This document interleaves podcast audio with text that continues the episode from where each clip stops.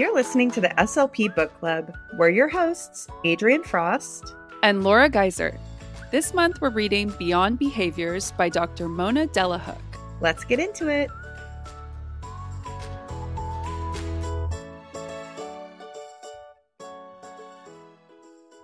Hi, Adrian. Hi, Laura.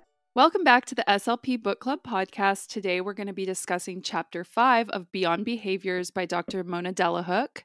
And before we get into the chapter, we're going to do something a little bit different, a little SLP hot topic. Since we both are private practice owners, we thought we would discuss accepting insurance versus private pay and, you know, get into it a little bit.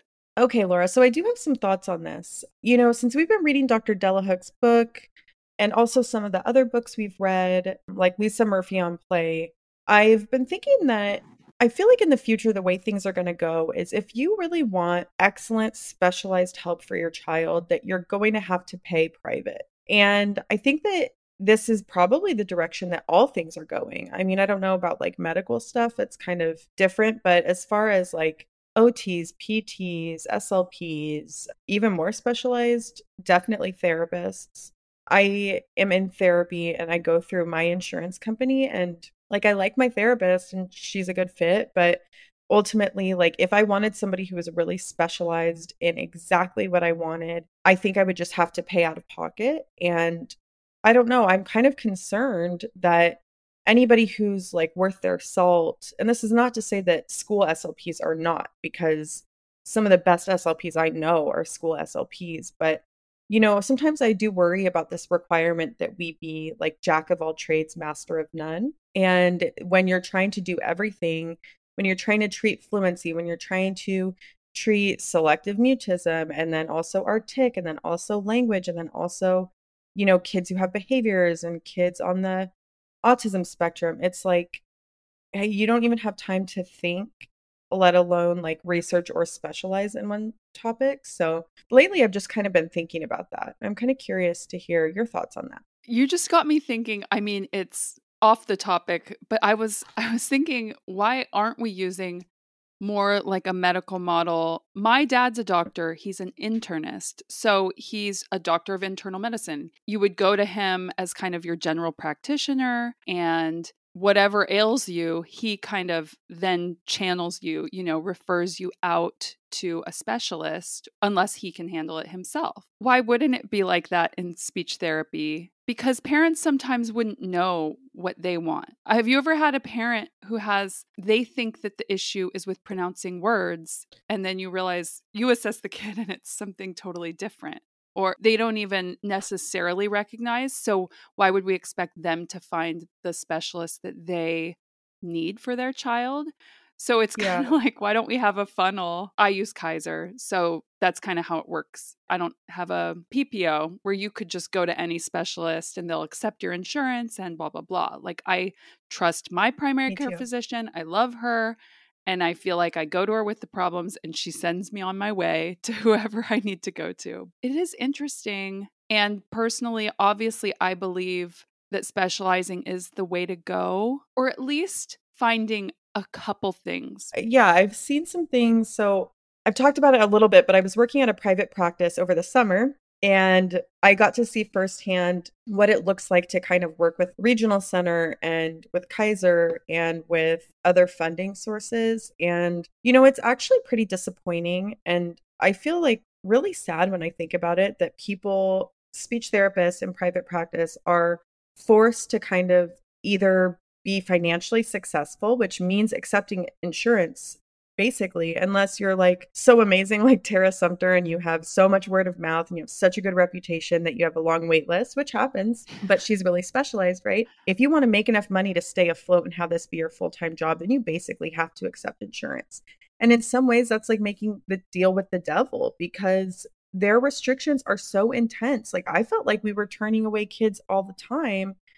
And it's like either it's like two sides of the same coin. Like one, we're turning away kids that could benefit because they're not fitting these pretty strict qualification standards or you know they're making too much progress okay they're done even if you feel like they could benefit from more you have to dismiss or if they're not making enough progress what is that? Yeah. Like they're making slow progress but they haven't improved you know 30% over the years so they're not benefiting from therapy and therefore they're not going to pay. And i just feel like that in itself is so sad. So then if you want to be morally and ethically aligned with yourself then you say okay i'm going to be here to help your kid no matter what but then the burden falls on the parent to be spending you know 100 mm-hmm. 120 dollars per hour session and i don't know i just kind of was opening my eyes and made me feel really compassionate for parents because it's just a bummer that if you want the best for your child and you're already paying a bunch of money for insurance anyway yeah.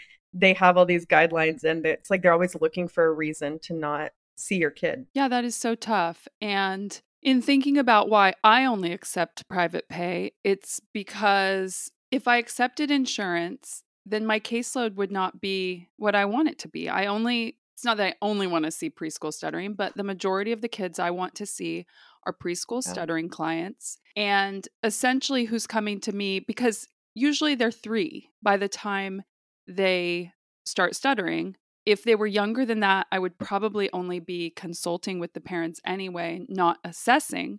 So by the time I'm actually meeting this child and assessing, they could receive services through the school. So they're not doctors. I've had parents tell me that their doctor, a parent of a child with ataxia, his doctor told the mom when she asked for a referral to a speech therapist because he was getting an AAC device. So I asked her if she could get a referral so that insurance would cover outside speech therapy. And the doctor just told her flat out, he's four years old. Speech therapy at this point is the school's responsibility.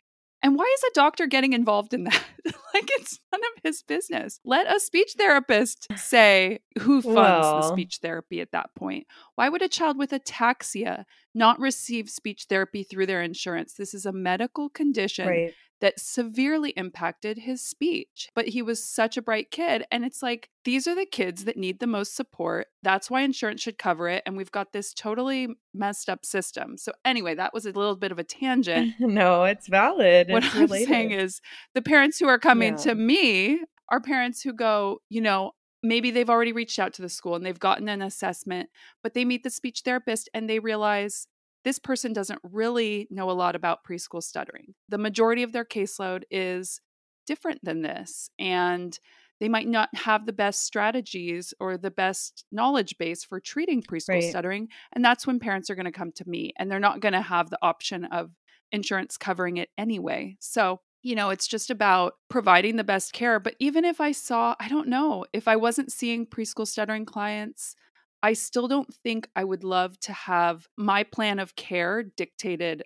by an insurance agency. I like to be really flexible with my clients, you know, like yeah. things just kind of ebb and flow. It's super flexible. The parents are highly involved in the decisions that we make and right. you know, it just feels like why would someone who doesn't know this kid who isn't a speech decision. therapist be making any type of decision about the treatment that we're giving them, right? Yeah. And here's the thing, right? It's like, I feel like that is kind of the choice that you're forced to make is like, do I want freedom?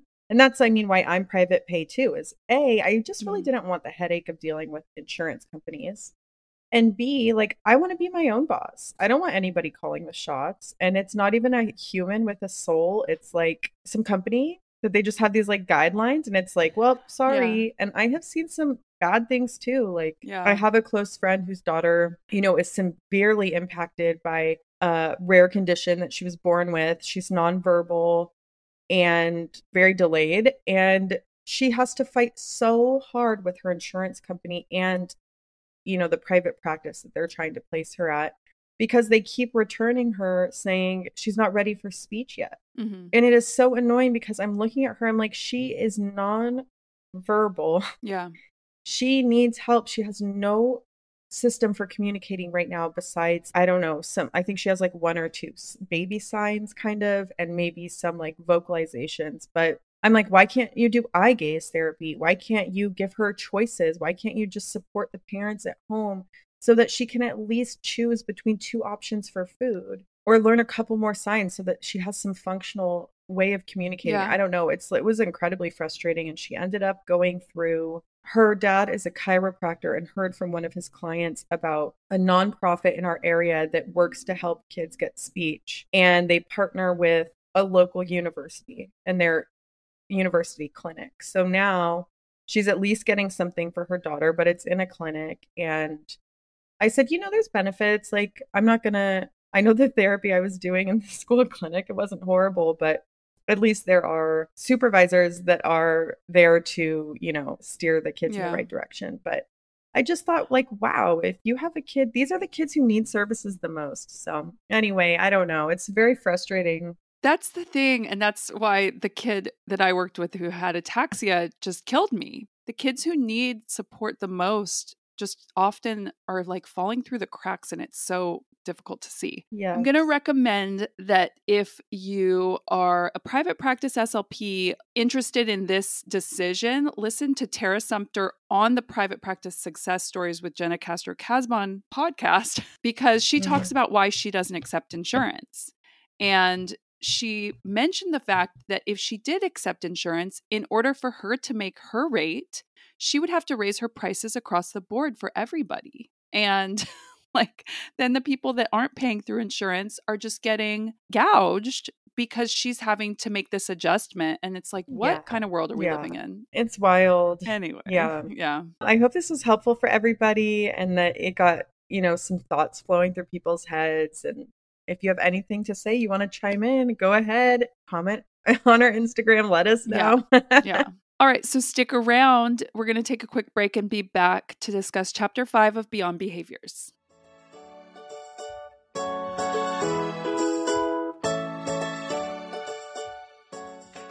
I want to tell you about Tiny Talkers group curriculum. If you're an SLP looking for more work life balance and a fresh way to do things in your private practice, then the Tiny Talkers group curriculum might be just what you're looking for. Tiny Talkers groups are set up as a way to provide accessible speech and language support to young children in a small group setting. Our friend Megan Samuels, creator of Tiny Talkers, has done all the planning for you.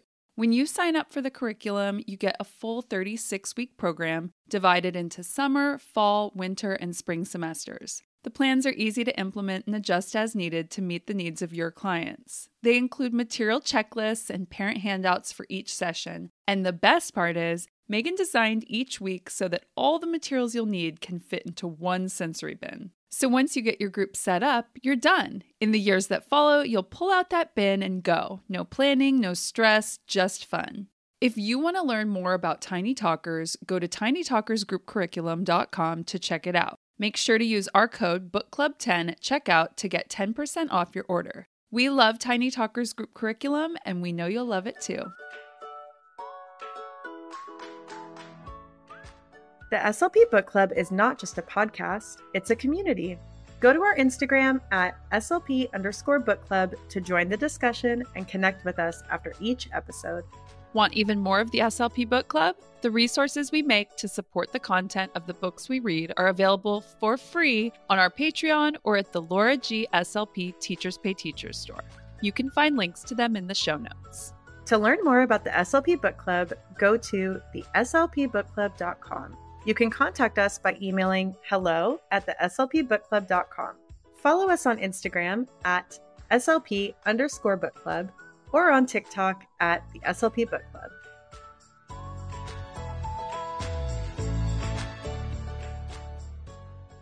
All right, welcome back. So, today we're discussing chapter five, and that is addressing what underlies behavior, working on challenges from the bottom up. And I'm not sure. I know the next two chapters. I don't know if it's the rest of the book, but in the next couple chapters, she really weaves the story of one child throughout the whole chapter to demonstrate what she's talking about. And in this chapter, it's the story of Morgan. This is a little boy who, as a baby, had severe colic three hour stretches of crying throughout the night, which ended at 5 mm. months. And then he became a really sweet boy when he was calm. But when he wasn't happy, he was really moody, irritable, and controlling. He would cry when he was dropped off at school. And his first grade teacher was really worried about his social skills.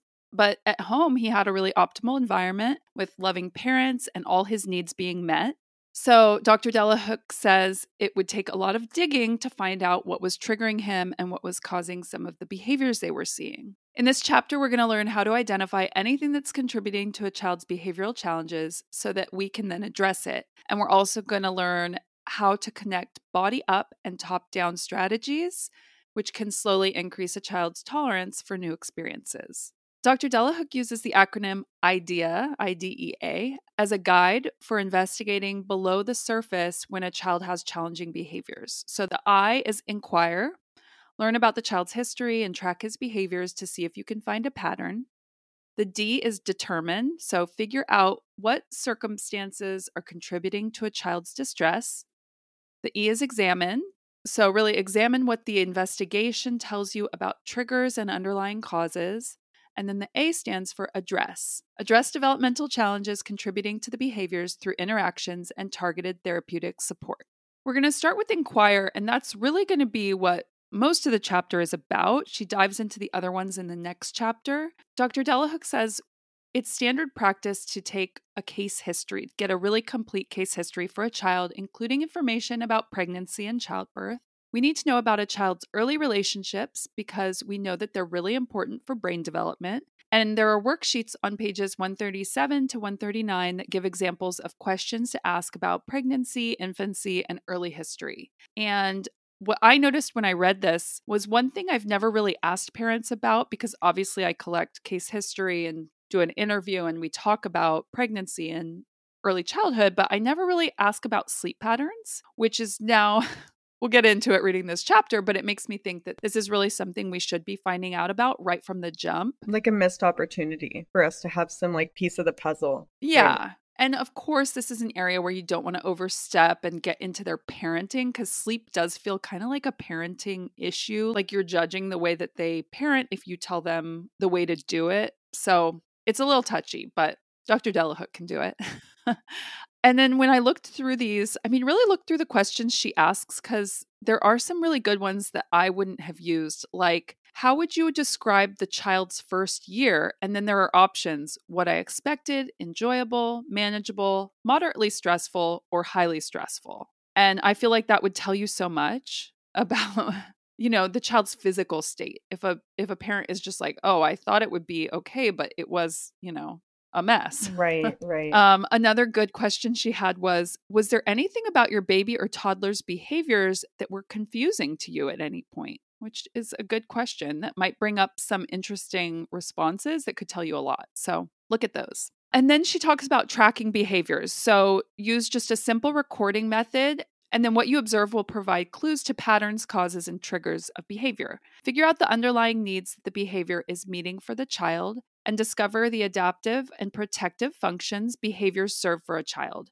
There's a worksheet for tracking behaviors on page 141, and it just has the time of day, the activity or requirement or trigger that led to the behavior, the behavior that you observed, the duration of the behavior, and then the recovery time. So, for our little guy Morgan, his parents tracked behaviors for two weeks, and at first the information was confusing. They couldn't really get a clear pattern. The triggers varied widely. We'll see later that the lack of patterns was useful information in and of itself. We'll move on to the D determine what circumstances contribute to the child's distress.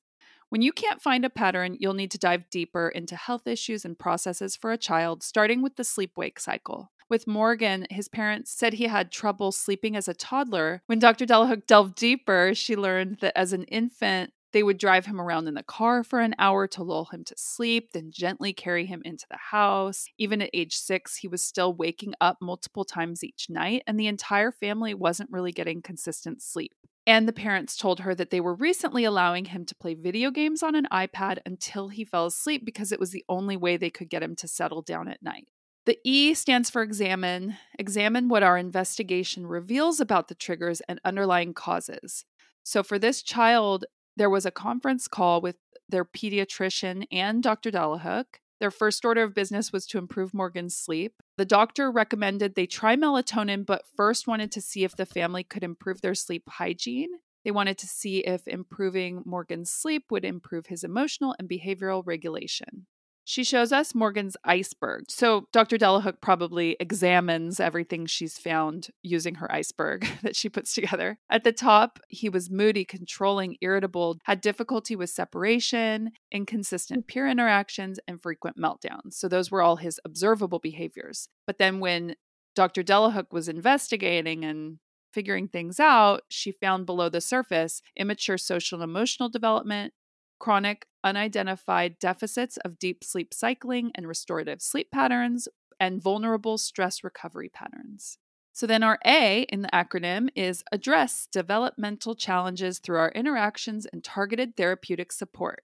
For Morgan, the chronic sleep difficulties were contributing to a lower threshold for emotional regulation. His stress load fluctuated depending on his sleep the night before, how many transitions he needed to manage that day, and how he was feeling inside his body, his interoception. They found a correlation between constipation and emotional and behavioral outbursts as well. And okay, I have a quote here, and this is something that Tara Sumter always says too. One important step in managing developmental challenges contributing to behaviors is to track how much the child is dealing with to help titrate what is asked of the child at home, school, and in therapies. And she always tells these stories of when she works with her clients, she checks in with them to see if they can increase the load that day. She'll say something like, you know, we worked for six minutes last time do you think you could do seven this time? And then the kid might say you know i'm really t- i I didn't sleep well last night or i had so much work at school today. And then she makes decisions about how hard they're going to work in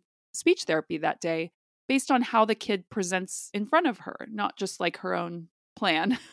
I just think that's good to be always keeping that in mind. Sometimes a kid just because of what's going on maybe his sleep maybe constipation you know something isn't going to be able to do what we want them to do. And that's okay. You know, I do have to comment and say that this was so interesting watching her walk through each step and uncover more and more things that were going on that you would just never think about, like the sleep thing. It's like, oh, well, he doesn't sleep well. And it's like, okay, that's seems typical, right? Like that's not really that unusual. But then when you consider it in this other from this other perspective, it's like, wow, so much was happening with him, the iceberg. You know, it's a really good visual to think of it. There's so much under the surface that's contributing to what you're seeing. But you need the parents to be on board. You need them to be able to give you this information. I'm sure some of it's sensitive. Just like you said, it's hard to admit that your child gets up and wanders around or sleeps in your bed, and there's a little bit of like a shame factor involved. Yeah, of course. So I don't know. I feel like Dr. Delahooke's amazing, you know? Me too. So if you're reading this book with us, I do have to say one thing. For some reason in the last two chapters, she really got on a she starts using the word titrate so much.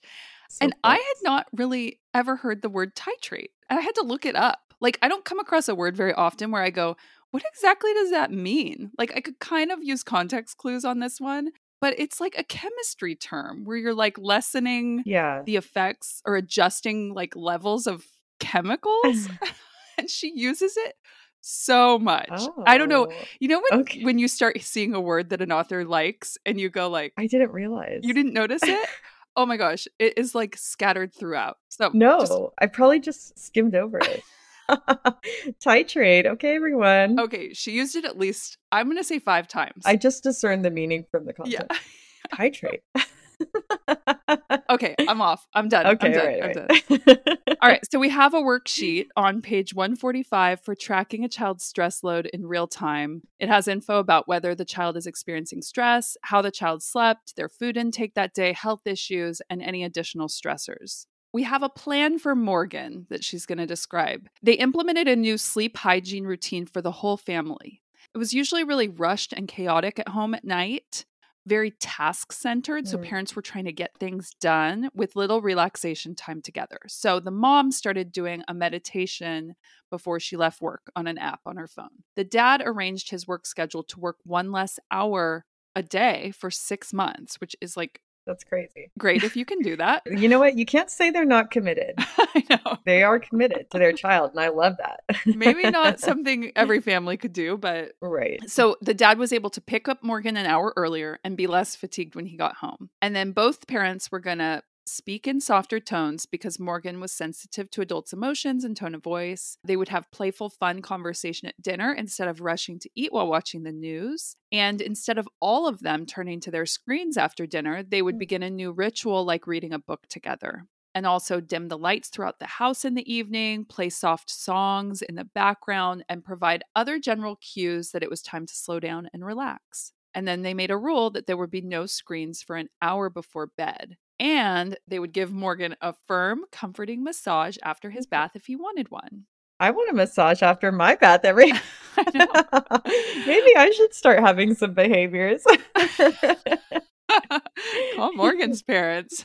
Good for Morgan. yeah. Okay. So within a couple weeks, Morgan would wake up only once per night. And within three months, the entire family was sleeping better than ever. So it's important to remember here it wasn't just Morgan who wasn't getting sleep. He was waking up his parents throughout the night. Nobody was getting deep sleep in this family. So, you know, I'm sure the parents' emotional their stress level is worse when they're not getting sleep and that's impacting the kid too it's just like this system wide problem. All right. So sleep is often overlooked, but it's so important to our general health and well being and emotional mm. regulation. Mm. And Morgan's irritability and moodiness decreased significantly once his sleep was better. But then the next step was to work on his social and emotional development, which was immature because of his history of regulatory challenges. Right. So it's kind of like you have these challenging mm-hmm. behaviors come in and then it kind of stunts your development your social emotional development you don't get to have those natural relaxed engaging interactions with others when you have those challenging behaviors as much we'll come back to morgan in a bit but we're going to talk about some sensory preference worksheets she has. We can use sensory preferences to help children calm their physical bodies. There are worksheets on page 149 to 153 to identify a child's sensory preferences that the parent or caregiver should fill out. And she puts in a note that she doesn't include taste as one of the senses you should try to use because using food as a sensory strategy can lead to health consequences like weight gain and avoiding the threatening feelings underlying emotional regulation challenges, so like emotional eating. And it's better to use other sensory systems to calm the child's body and mind and use food as a pathway for connection and socialization during shared meals, which I liked that description of why she doesn't use food. Yeah, me too. All right, so the worksheets that you can go through our auditory preferences. So it has info about sounds the child enjoys, their reaction to voices and volume and pitch, tone, music, visual preferences. So, what does the child like to look at? Whether they notice when things are out of place, whether they look at faces, make eye contact, what lighting they prefer. Touch preferences. So, what types of touch does the child find soothing? Do they like being covered with a blanket? Do they like a weighted blanket? Or are there places they don't like to be touched or types of pressure they don't like? Fragrance preferences, yeah. types of smell the child likes, smells they don't like, and movement preferences. So, what types of movement does the child like? The rate and rhythm of their movement. Is it fast or slow or predictable, unpredictable? Sensory experiences can calm a child, but they can also trigger a child due to trauma or toxic stress. So, if a child does ever have an aversive reaction mm. to a sensory experience that you're trying with them, just stop immediately and provide human connection in a way that comforts them. She also says when you do use sensory strategies to help calm a child, do so in a way that involves engaged interactions and not just exercises the child does by themselves. I pictured just like giving them a stress ball and being like, or like go to the sensory corner. Right. you know. Right. Well, everything is like relationship based. Yeah. If yeah. everything's about like co-regulating and relationships, then it's like, yeah, that makes sense. Yeah, you can't just throw a kid in a padded room with a bunch of fidget toys and just go like, go have a sensory experience. Calm yourself down. Yeah. Yeah. Emotional co regulation comes first and helps the child develop emotional self regulation. Whether the child is on the blue or red pathway, the way to calm them is through human connection. Exactly what you just said. Remember that sensory preferences are dynamic and constantly shifting, so always assess current preferences. Avoid things like sensory diets because they overlook the dynamic nature of our sensory and emotional experiences as humans. Then she describes a passive pathway intervention developed by Dr. Porges. She doesn't go into a lot of detail. It's called the Safe and Sound Protocol. It exercises neural pathways associated with regulating behavioral state and social engagement. It's an auditory intervention, and early research has shown that it improves autonomic regulation and auditory processing for children on the autism spectrum. I looked it up a little bit. I couldn't find very much information on it. So it seems like it's something kind of new that they're researching right now. And then she describes body up and de escalation strategies. She says to start low and slow. When a child's on the red pathway, their hearing decreases. So if you're talking to the child and nothing seems to be getting through, lower your volume and try a different tone or just stop talking completely. I love that one. Just stop talking. Offer a hug or nonverbal physical comfort. Move in gently and slowly if the child shows signs that they want physical touch, but if they push you away, respect their decision and ask the child when they're not in this state what types of comfort they want when they're struggling. To connect with kids on the blue pathway, instead of like when they're on the red and you're trying to help them calm their nervous system, when they're on the blue, you're coaxing them back into social engagement because they're totally disconnected. So these kids are really vulnerable, they're at high risk. You need to approach them with love and connection, not any demands or requirements. I mean, all of this, and she says it often, is so similar to what we learned in the whole brain child when kids flip their lid, you know, the ways yes. to connect and redirect, or, you know, when they're having anything lower brain, they don't really have access to their top down processing. So, all right, we're getting back to Morgan. Once he began sleeping better, his social emotional development increased rapidly. Before that, his foundation was not strong because he wasn't getting solid sleep, emotional regulation, or engaging in social communication. He didn't have the ability to cue into his bodily sensations and figure out how to help himself. When kids are having issues settling their bodies, they often have challenges in behaviors and social emotional abilities. His most explosive behaviors decreased when his sleep improved, but not all behaviors. Okay. And here's where she says therapeutic activities like meditation, yoga, sports, and martial arts can really help kids connect to their bodies and minds it increases focused attention, sequencing, and planning abilities. With Morgan, they needed to increase his top down thinking and self awareness, so they wanted him to be able to use his mind to calm his body, use his words to describe feelings and ideas, and navigate his own solutions to challenges. She recommends some mindfulness exercises for children that help them tune into their body and mind and settle down intentionally, pay attention to sensations emanating from their bodies. She says that they help children develop their own personalized strategies for meeting what their body needs. And she provides the exact exercise she does with children on page 159. I loved it. I'll just summarize it kind of. It's like a script. Like she says exactly what she says, but she has the kids lie down in a comfortable space, tells them that they're going to practice listening to their bodies.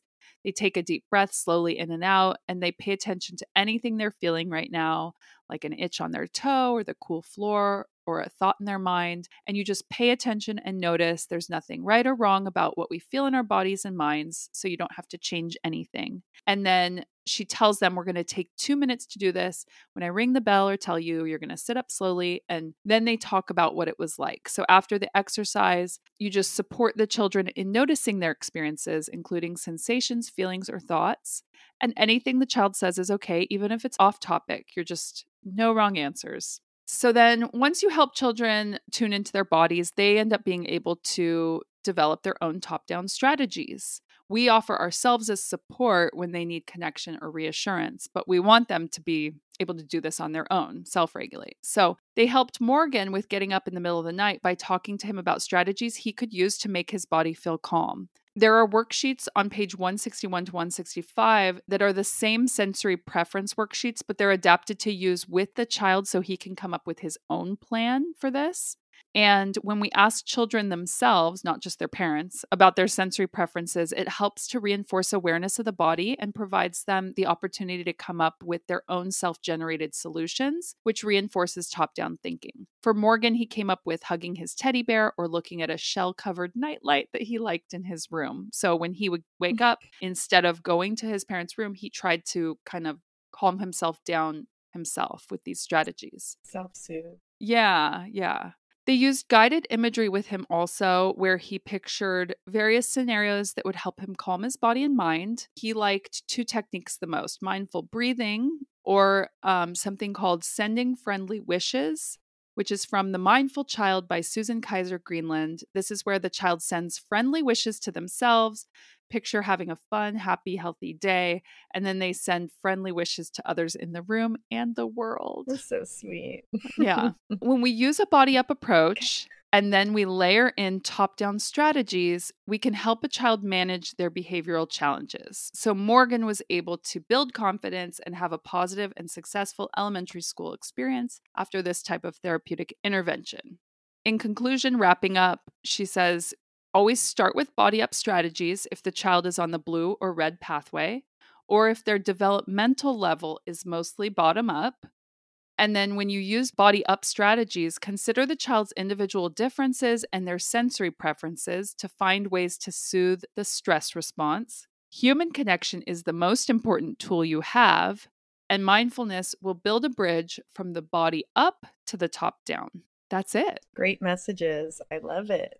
Yeah. So I don't have a lot. Do you have anything to say about the stuff in this chapter? I recently read the chapter that we're going to talk about in the next episode, so that's a little bit fresh in my mind and they're so connected, but I think it's so sweet that when you ask kids about what's going on with them, sometimes their answers really surprise you. Like they are far more insightful than we give them credit for, you know? Oh. It's actually really cute how he had that shell nightlight and he has these like comfort items that he likes and he can identify breathing activities that he enjoys and that are helpful for him. So I don't know. I just, I'm so happy that really reading all of these case studies, I'm just so happy that these families found Dr. Delahooke because I feel like she must have been such an angel for them to help their kids to look at things differently, to actually help them change their like home environment in a beneficial way for everybody and to help them see their kid as like not with these impairments or these difficulties that are going to continue forever, but something that's solvable. Yeah. If you just look at it from a different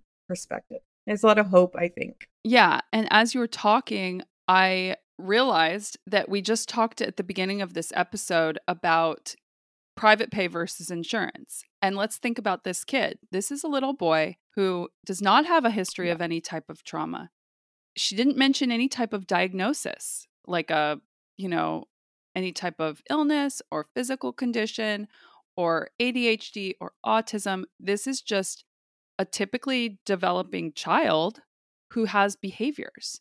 Right. So where where are these parents going to go? Is he going to qualify for an IEP or support in the schools if he just has behavior Mm-hmm. I don't know. It's hard. So this is an interesting thing to think about. Like sometimes these are the kids where you can't you can't pinpoint a reason. You know, with these diagnoses we go like, "Oh, well he has ADHD, that's why." Right. But this is a kid who for some reason always had difficulty sleeping, whatever that is. And, you know, right. it kind of perpetuated because he had trouble sleeping.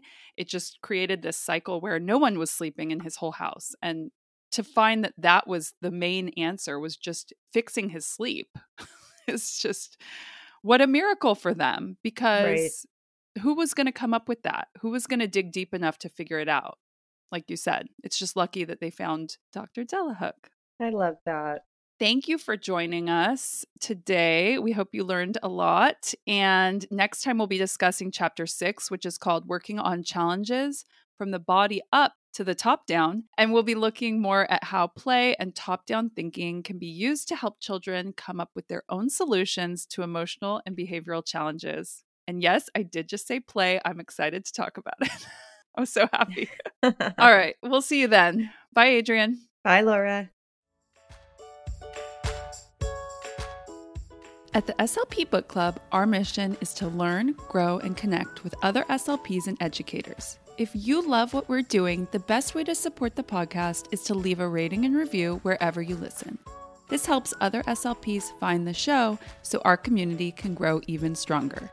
We appreciate you so much and hope you keep listening and reading along with us.